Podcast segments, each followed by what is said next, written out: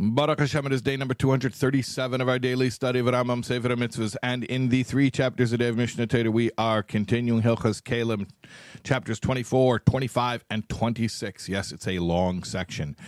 And not only is it a long section, it is a long section and has no new mitzvahs to cover. So we're reviewing all the different forms of impurity that we've studied already in the book of Tahara, of the of ritual purity. Okay, positive commandment 96. Do you remember it? Maybe. Okay, it is the ritual impurity imparted by a nevela. A nevela is an animal carcass. What does it mean, an animal carcass? What's an animal? Well, um, not a fish, not a bird, uh, an animal, um, what we call behemoth. So, for instance, a kosher animal like a cow, a goat, a sheep, if it's slaughtered in a way that is not kosher, meaning ritual shchita, ritual slaughter was not performed properly, so it becomes a nevela. Then you have like impure animals, let's say like a pig, okay?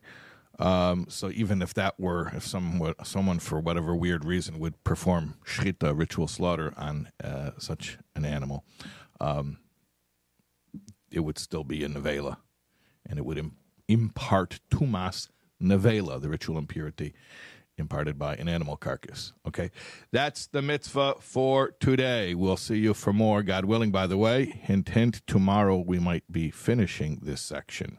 Let's find out. We'll see you, God willing, tomorrow.